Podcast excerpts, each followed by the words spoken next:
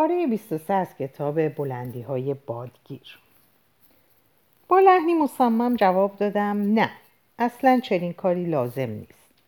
اگر تو برای او نامه بنویسی او هم جواب خواهد داد و به همین ترتیب وضعی پیش می آید که سرانجامی نخواهد داشت. باید هر گونه ارتباط و آشنایی بین شما دو نفر به کلی قطع شود. این چیزی است که پاپا انتظار دارد و من هم مواظب هستم مبادا برخلاف دلخواه او عملی صورت گیرد. کاترین در اینجا قیافه التماس آمیزی به خود گرفت و گفت اما یک نامه کوچک که عیبی ندارد.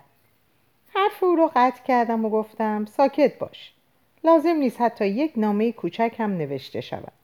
ما حوصله دردسر بیشتری را نداریم. زود باش بگی بخواب. به شنیدن این سخنان کاترین نگاهی آکی از کینه و تحقیر به سوی من انداخت. نگاهش آنقدر کینه توزانه و نامنتظر بود که مرا به شدت آزرده ساخت.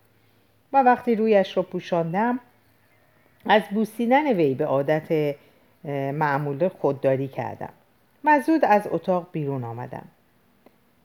بین راه از عمل خود پشیمان شدم و پاورچین پاورچین بازگشتم.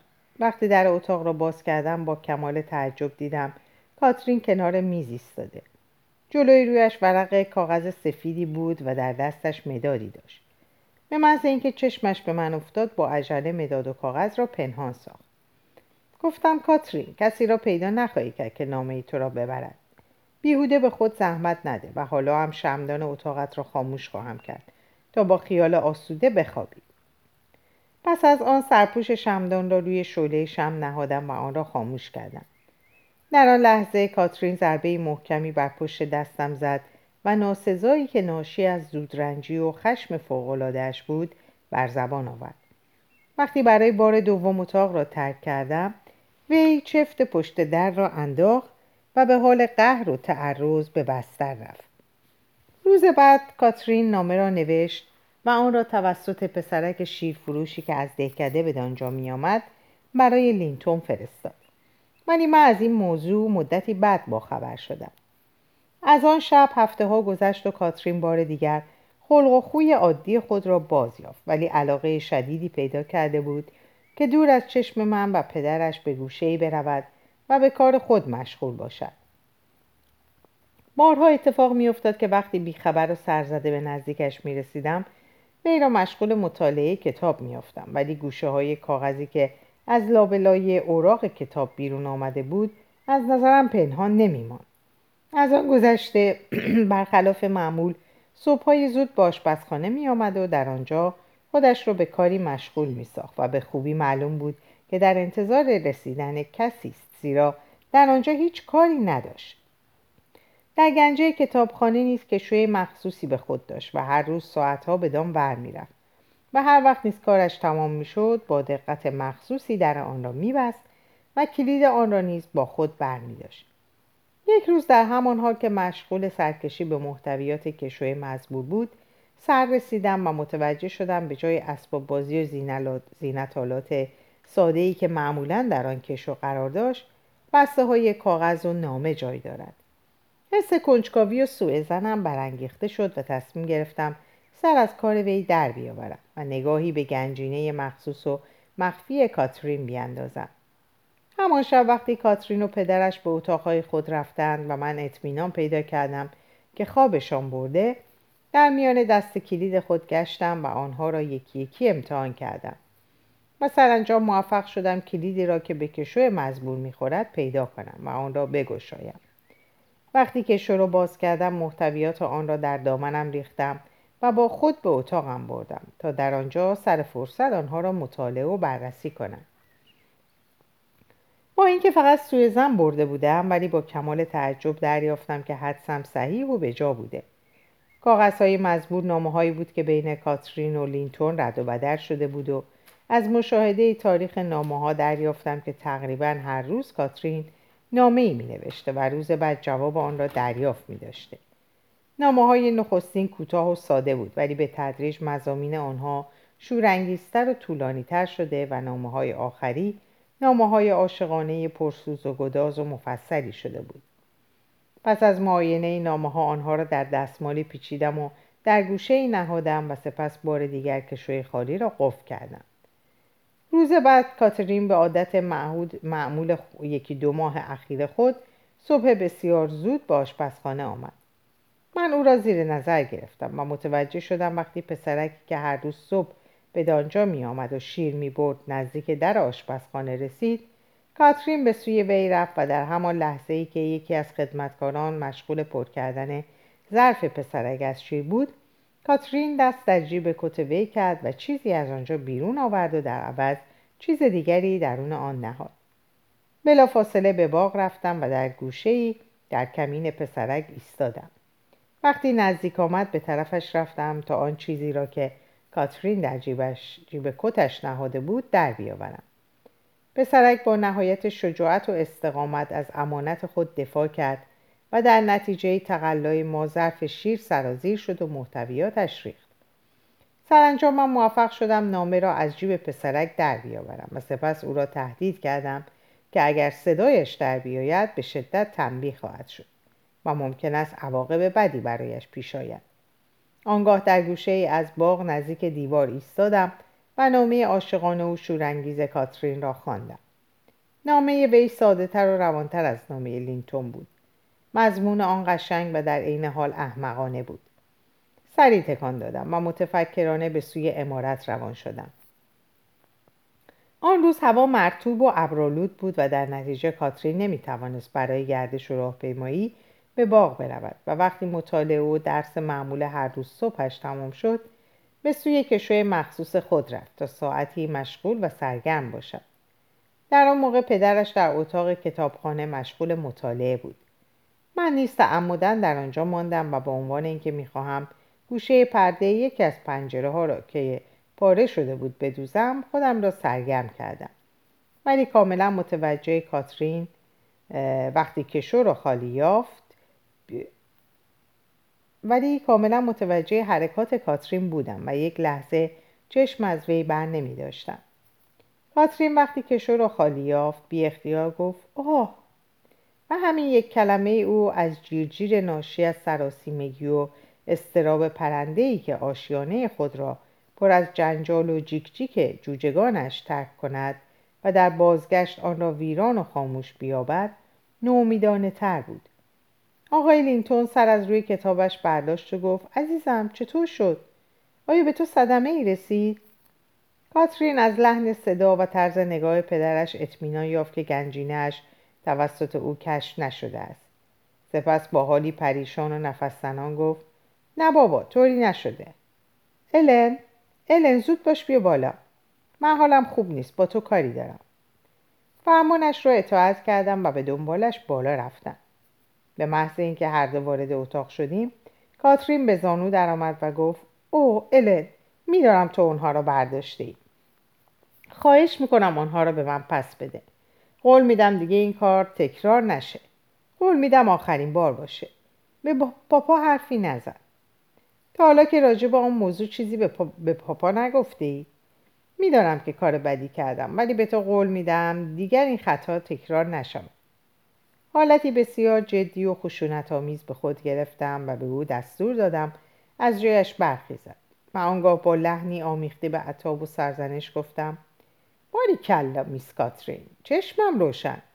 تو در این کار خیلی جلو رفتی و به راستی که باید خجالت بکشی. هر روز چند ساعت وقت خود را صرف خواندن و نوشتن این مزخرفات می‌کنی. راستی که باید این نامه ها را چاپ و منتشر کرد هیچ فکر می‌کنی اگه من نامه های تو و لینتون رو به پدرت نشون بدم اون چقدر اوقاتش ترخ خواهد شد؟ البته من تا کنون از این بابت چیزی بهش نگفتم ولی گمان نکن که این موضوع رو برای همیشه از وی پنهان خواهم داشت. واقعا که خیلی شرم آوره و تمام تقصیرها هم متوجه توه. زیرا اگر تو سرنامه سر نامه نویسی را باز نکرده بودی آن پسرکم به صرافت جواب دادن به تو نمیافتاد. او اصلا به فکرش نمی رسید که سر نامه نویسی را با تو باز کند. کاترین حقق کنان با لحنی که موجب به رحم آوردن شنونده می‌شد گفت من نکردم. من اول برای اون نامه ننوشتم. من اصلا به فکر دوست داشتن اونم نبودم. تا موقعی که در این موقع کاترین چشمش به بسته کاغذهایش که من از جیب به پیشبندم درآورده بودم افتاد و از جا پرید تا آنها را از دستم برو باید ولی من آنها را بالای سرم نگه داشتم تا از دسترس او دور باشد. سپس کاترین دوباره به خواهش و التماس افتاد و از من درخواست کرد نامه ها را بسوزانم و از بین ببرم و هر کار دلم می‌خواهد بکنم ولی به پدرش نشان ندهم. من نیز از التماس ها و خواهش های وی نزدیک بود خندم بگیرد. سرانجام کمی نرم شدم و به او گفتم اگر حاضر شم اونها رو بسوزونم آیا تو صمیمانه قول می دهی که از این پس دیگر برای لینتون نه نامه بنویسی و نه از او نامه ای دریافت داری؟ و از آن گذشته هیچ گونه کتاب و تار زلف و انگشتر و یا اسب و بازی بین شما رد و بدل نشود. کاترین که غرورش بر شرم و خجالتش چیره شده بود در جواب گفت بین ما هیچ گونه اسب و بازی رد و بدل نشده است. خیلی خوب. اگر قول می دهی دست از این کارها برداری من اکنون آنها را می سوزانم. کاترین که دامن لباس مرا گرفته بود و گریه می‌کرد گفت الن قول میدم. حالا زود باش اونها رو توی بخاری بنداز و همه رو بسوزون. ولی وقتی سیخ بخاری رو برداشتم تا آتیش ها رو جابجا کنم و جایی برای ریختن کاغذ ها باز کنم کاترین نتونست طاقت بیاره و شاهد سوختن نامه های عزیزش باشه. لذا با لحنی آمیز از من خواهش کرد یکی دو تا از آن نامه ها را نگه دارم و نسوزانم. بگذار برای خاطر لینتون هم شده یکی دو تا از این نامه ها را نگه دارم. ولی من بدون توجه به خواهش ها و التماس های وی گوشه دستمال را باز کردم و نامه ها را به درون آتش ریختم. چند لحظه بعد شعله های آتش به هوا رفت. دخترک بیش از آن طاقت نیاورد و بدون اینکه به سوختن انگشتانش اهمیتی بدهد دست دراز کرد و قطعات نیم سوخته از نامه ها را از بخاری بیرون آورد و در همان حال به من گفت ای سنگدل من باید یکی از آنها را نگه دارم. من نیز بقیه کاغذها را دوباره درون دستمال جای دادم و گفتم خیلی خوب. حالا که اینطور شد منم یکی دو تا از آنها را برای نشان دادن به پدرت نگه خواهم داشت. پس از گفتن این سخنان به سوی در اتاق رفتم. کاترین بلا فاصله قطعات نیم سوخته ای را که در دست داشت به درون بخاری انداخت و به من اشاره کرد کارم را تمام کنم و همه نامه ها را بسوزانم. وقتی تمام کاغذ ها سوخت من خاکسترها را به هم زدم و روی آنها مقداری زغال سنگ ریختم. کاترین نیز ساکت و آرام و در حالی که معلوم بود بسیار افسرده و رنجیده خاطر شده است به اتاق خودش رفت.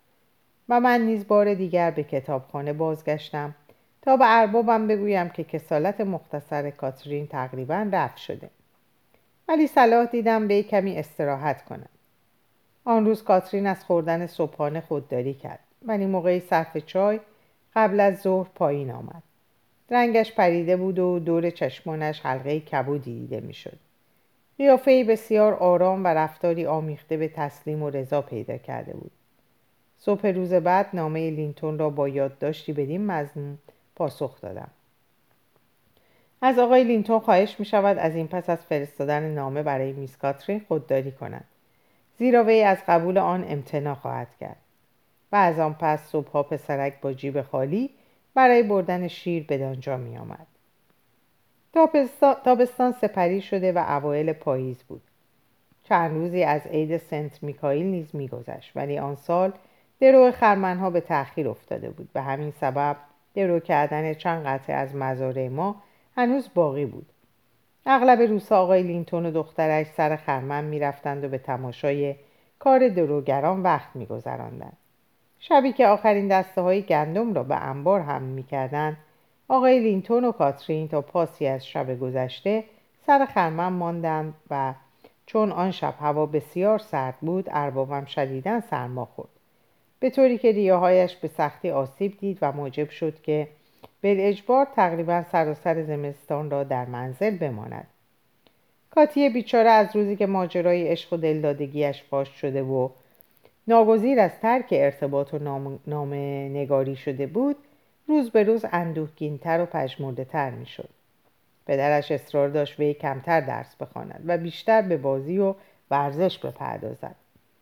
از موقعی که اربابم مریض شده بود کاترین از گردش و راهپیمایی به همراه وی نیز محروم گشته بود و من وظیفه خود می‌دانستم تا حدی آن نقیصه را جبران کنم و نگذارم کاترین زیاد تنها و بی مصاحب باشد ولی نمی‌توانستم در این کار کاملا جای ارباب را بگیرم زیرا روزی بیش از دو ساعت وقت همراهی, وقت همراهی و گردش با کاترین را نداشتم. و بقیه اوقات را مجبور بودم به کارهای خانه برسم و از آن گذشته مصاحبت من نیز برای کاترین چندان مطلوب و دلپذیر نبود. عصر یکی از روزهای اواخر اکتبر یا اوایل نوامبر درست یادم نیست. هوا سرد و محالود بود و ابرهای تیر رنگ و خاکستری در آسمان جمع شده بود. و خبر از باران شدیدی می‌داد و سراسر جاده ها نیز از برگهای زرد و پژمرده پوشیده بود. از کاترین خواهش کردم آن روز از گردش و راهپیمایی منصرف شود زیرا مطمئن بودم تا ساعتی دیگر رگبار شدیدی شروع خواهد شد. ولی وی حاضر نشد و من نیز با بیمیلی رو پوشم را پوشیدم و چترم را برداشتم تا به همراه او تا انتهای پارک گردش مختصری بکنم. این گردش ها معمولا جنبه خشک و اجباری داشت زیرا کاترین کمتر نشاط و بشاشیتی از خود ظاهر می ساخت و مخصوصا هر وقت حال پدرش بدتر می شد گرفتگی خاطر و افسردگی او فزونی میافت البته آقای ادگار هیچگاه شکایتی نمی‌کرد و حاضر نمی‌شد با شرح شدت بیماری خود دخترش و اطرافیان را ناراحت سازد. ولی هم من و هم کاترین به خوبی می توانستیم وخامت حال وی را دریابیم زیرا روز به روز خاموشتر و پژمرده تر می شد و آثار بهبود کمتر در قیافش ظاهر می گردید. آن روز کاترین با حالتی غمگین و افسرده به راه افتاد دیگر از آن دویدنها و جست و خیزها خبری نبود با اینکه هوا سرد بود و آدم بدش نمی آمد کمی بدود و جست و خیز کند تا گرم شود ولی کاترین اصلا میلی بدین کار نشان نمی‌داد. هر بار که متوجه می وی می شدم می دیدم با دست قطر اشکی از گونه هایش پاک می کند. و اطراف خود نگریستم شاید وسیله برای انصراف خاطر وی از افکار ناراحت کننده پیدا کنم و اندکی به نشاتش آورم. در یک سوی جاده برآمدگی های بلند و ناهمواری دیده می‌شد که درختان کوتاه و رشد نکرده بلوط و فندق بر آنها رویده بود و شاخه های درختان مزبور به طرف جاده خم شده بود چون ریشه های آن درختان چندان قوی نبود و خاک نیز در آن نقطه نرم و سست بود در اثر وزش باد چندین بلوط به زمین افکنده شده بود. در تابستان میسکاتی علاقه مخصوصی داشت که از تنه آن درختان بالا برود و از شاخه هایی که تا سطح زمین چندین متر فاصله داشت آویزان شود و تاب بخورد. هرگاه این کار وی را می دیدم در همان حالی که از چابکی و نشاط کودکانش مشعوف می شدم دلم آرام نمی گرفت و وی را سرزنش می کردم که با چنان کارهای خطرناکی جان خودش را به خطر می اندازد. ولی وی به حرف من اعتنایی نمی کرد و بیشتر روزها از بعد از ناهار تا موقع صرف اسرانه در میان شاخ و برگ های آن درختان جای میگزید و از حرکت شاخه ها که در اثر نسیم و وزش باد تکان می‌خورد و شبیه گهواره بود لذت می‌برد در طی آن ساعات وی هیچ کاری نداشت جز آنکه آوازهای قدیمی را زیر لب زمزمه کند و مواظب پرندگانی که بر آن شاخسارها آشیانه داشتند باشد غالبا با خود مقداری نان و دانه می برد و به پرندگان کوچک می‌داد و به صدای جیرجیر و نغم سرایی آنان سر شوق می آمد. در آن لحظات وی از هر گونه غم و اندوهی فارغ بود و لذت و شادمانیش به وصف در نمی آمد. سرانجام موضوعی را که ممکن بود خاطره افسرده وی را شاد سازد پیدا کردم و در حالی که گوشه ای را در کنار یکی از درختان به وی نشان می‌دادم گفتم کاترین نگاه کن در اینجا هنوز زمستان نیست زیرا در آن بالا هنوز یک شاخه گل دیده می شود از آن همه گل استکانی آبی رنگ که در تابستان سراسر آن دامنه را پوشانیده بود همین یکی باقی مانده. مایلی بالا بری و آن گل را بچینی تا برای پاپا ببریم. کاترین مدتی طولانی بدان شاخه گل که از وزش باد میلرزید و در پناهگاه خود تنها مانده بود نگریست. و سرانجام رو به من کرد و گفت نه من با آن دست نخواهم زد. ولی آیا به نظر تو آن گل وضعی افسرده و اندوهبار ندارد؟ آیا این حالت افسردگی و ملالت ناشی از تنهایی نیست؟ بله کاترین. آن گل هم مانند تو وضعی اندوهبار و افسرده دارد. تو هم گونه هایت رنگ ندارد و پژمرده به نظر می رسد چطور است دست همدیگر را بگیریم و اندکی بدویم تا گرم شویم؟ من اطمینان دارم می توانم به پا به پای تو بدوم. کاترین بار دیگر گفت نه. سپس به گردش خود ادامه داد و هر لحظه روی شاخه خشک شده گیاهی پژمرده برگی زرد و بیرنگ و یا قارچهای کوهی کنار جاده خم می‌شد و آنها را مینگریست و به فکر فرو می‌رفت گاه گاهی نیز دستش را به گونه هایش می برد و قطرات اشک را از روی آن پاک می کرد. من از آن حالت متأثر شدم و به وی نزدیکتر گشتم. دستم را روی شانهاش گذاردم و با لحنی آرام و ملایم پرسیدم کاترین عزیزم چرا گریه می‌کنی؟ تو نباید به خاطر اینکه پاپا سرما خورده گریه کنی. تو باید شکر بکنی که حال وی از این بدتر نشده. اوه از این بدتر هم خواهد شد راستی اگه تو و پاوا ببینید من چه باید بکنم الن من حرفای اون روز تو رو نمی‌تونم فراموش کنم سخنان تو هنوز در گوش من صدا می‌کنه. اگه تو و پاپا از دست برید دیگه زندگی به چه درد من خواهد خورد؟ آنگاه که بیکس و تنها بمانم دنیا در نظر من تیره و تار خواهد بود و نشاط و خوشی از دلم بیرون خواهد شد. از کجا معلوم که تو قبل از ما نمیری؟ خیلی بده که آدم بی خود منتظر حوادث بد باشه. ما امیدواریم سالهای سال بگذره و هر دو زنده باشیم. پاپا که هنوز جوونه و من که قوی و تندرست هستم و چهل و پنج سال بیشتر ندارم. مادر من هشتاد سال عمر کرد و تا آخر عمر نشاط و خوشدلی خودش رو حفظ کرد. از کجا که پاپا تا شست سالگی نیز زنده نباشه؟ تو نباید از حالا خودتو ناراحت کنی و فکر 20 سال بعد باشی و از قصه اینکه مبادا وی 20 سال دیگه بمیره اینطور غمگین و افسرده باشی. در اینجا کاترین نگاهش رو به روم دوخت و در حالی که امیدوار بود برای تسلی خاطرش سخنان امیدوار کننده تری بشنوه گفت ولی امه ایزابلا از پاپا جوانتر بود که مرد. در جوابش گفتم امه ایزابلا کسایی مثل من و تو رو نداشت تا با دلسوزی از اون مراقبت و پرستاری کنن. شادی و امیدواری پاپا رو هم نداشت و هیچ گونه میل و دلخوشی به زنده موندن در دلش نبود. تو بهترین کاری که می‌تونی بکنی اینه که بکوشی خوشحال و خندان باشی تا پدرت نیز با دیدن نشاط و خوشدلی تو خاطرش شاد و آسوده باشه. تو نباید به هیچ کاری بکنی که پدرت ناراحت و آزرده خاطر شه. کاتی این مطلب رو همیشه به خاطر داشته باش. باید این نکته رو صریحا به تو بگم که اگه می‌خواستی به ارتباط خود با لینتون ادامه بدی و عشق احمقانه و بچگانه خود رو نسبت به اون فراموش نکنی پدرت دیر یا زود ملتفت می‌شد و ممکن بود از شدت غم و غصه هلاک شه. هنوز این خطر باقیه.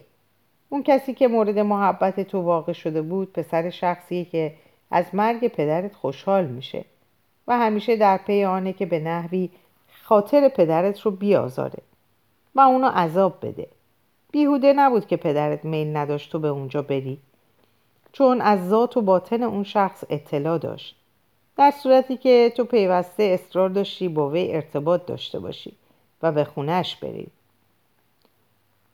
من اکنون در دنیا تنها یک آرزو دارم و اون هم سلامت و بهبود حال پاپاست به هیچ نکته دیگه ای نمی اندیشم و تمام هوش و حواسم متوجه حال پاپاست تا موقعی که جون در بدن دارم هرگز کاری نخواهم کرد که پاپا عصبانی شه و سخنی نخواهم گفت که موجب رنجش خاطر اون بشه. هرگز هرگز. علم من پاپا رو از خودم بیشتر دوست دارم.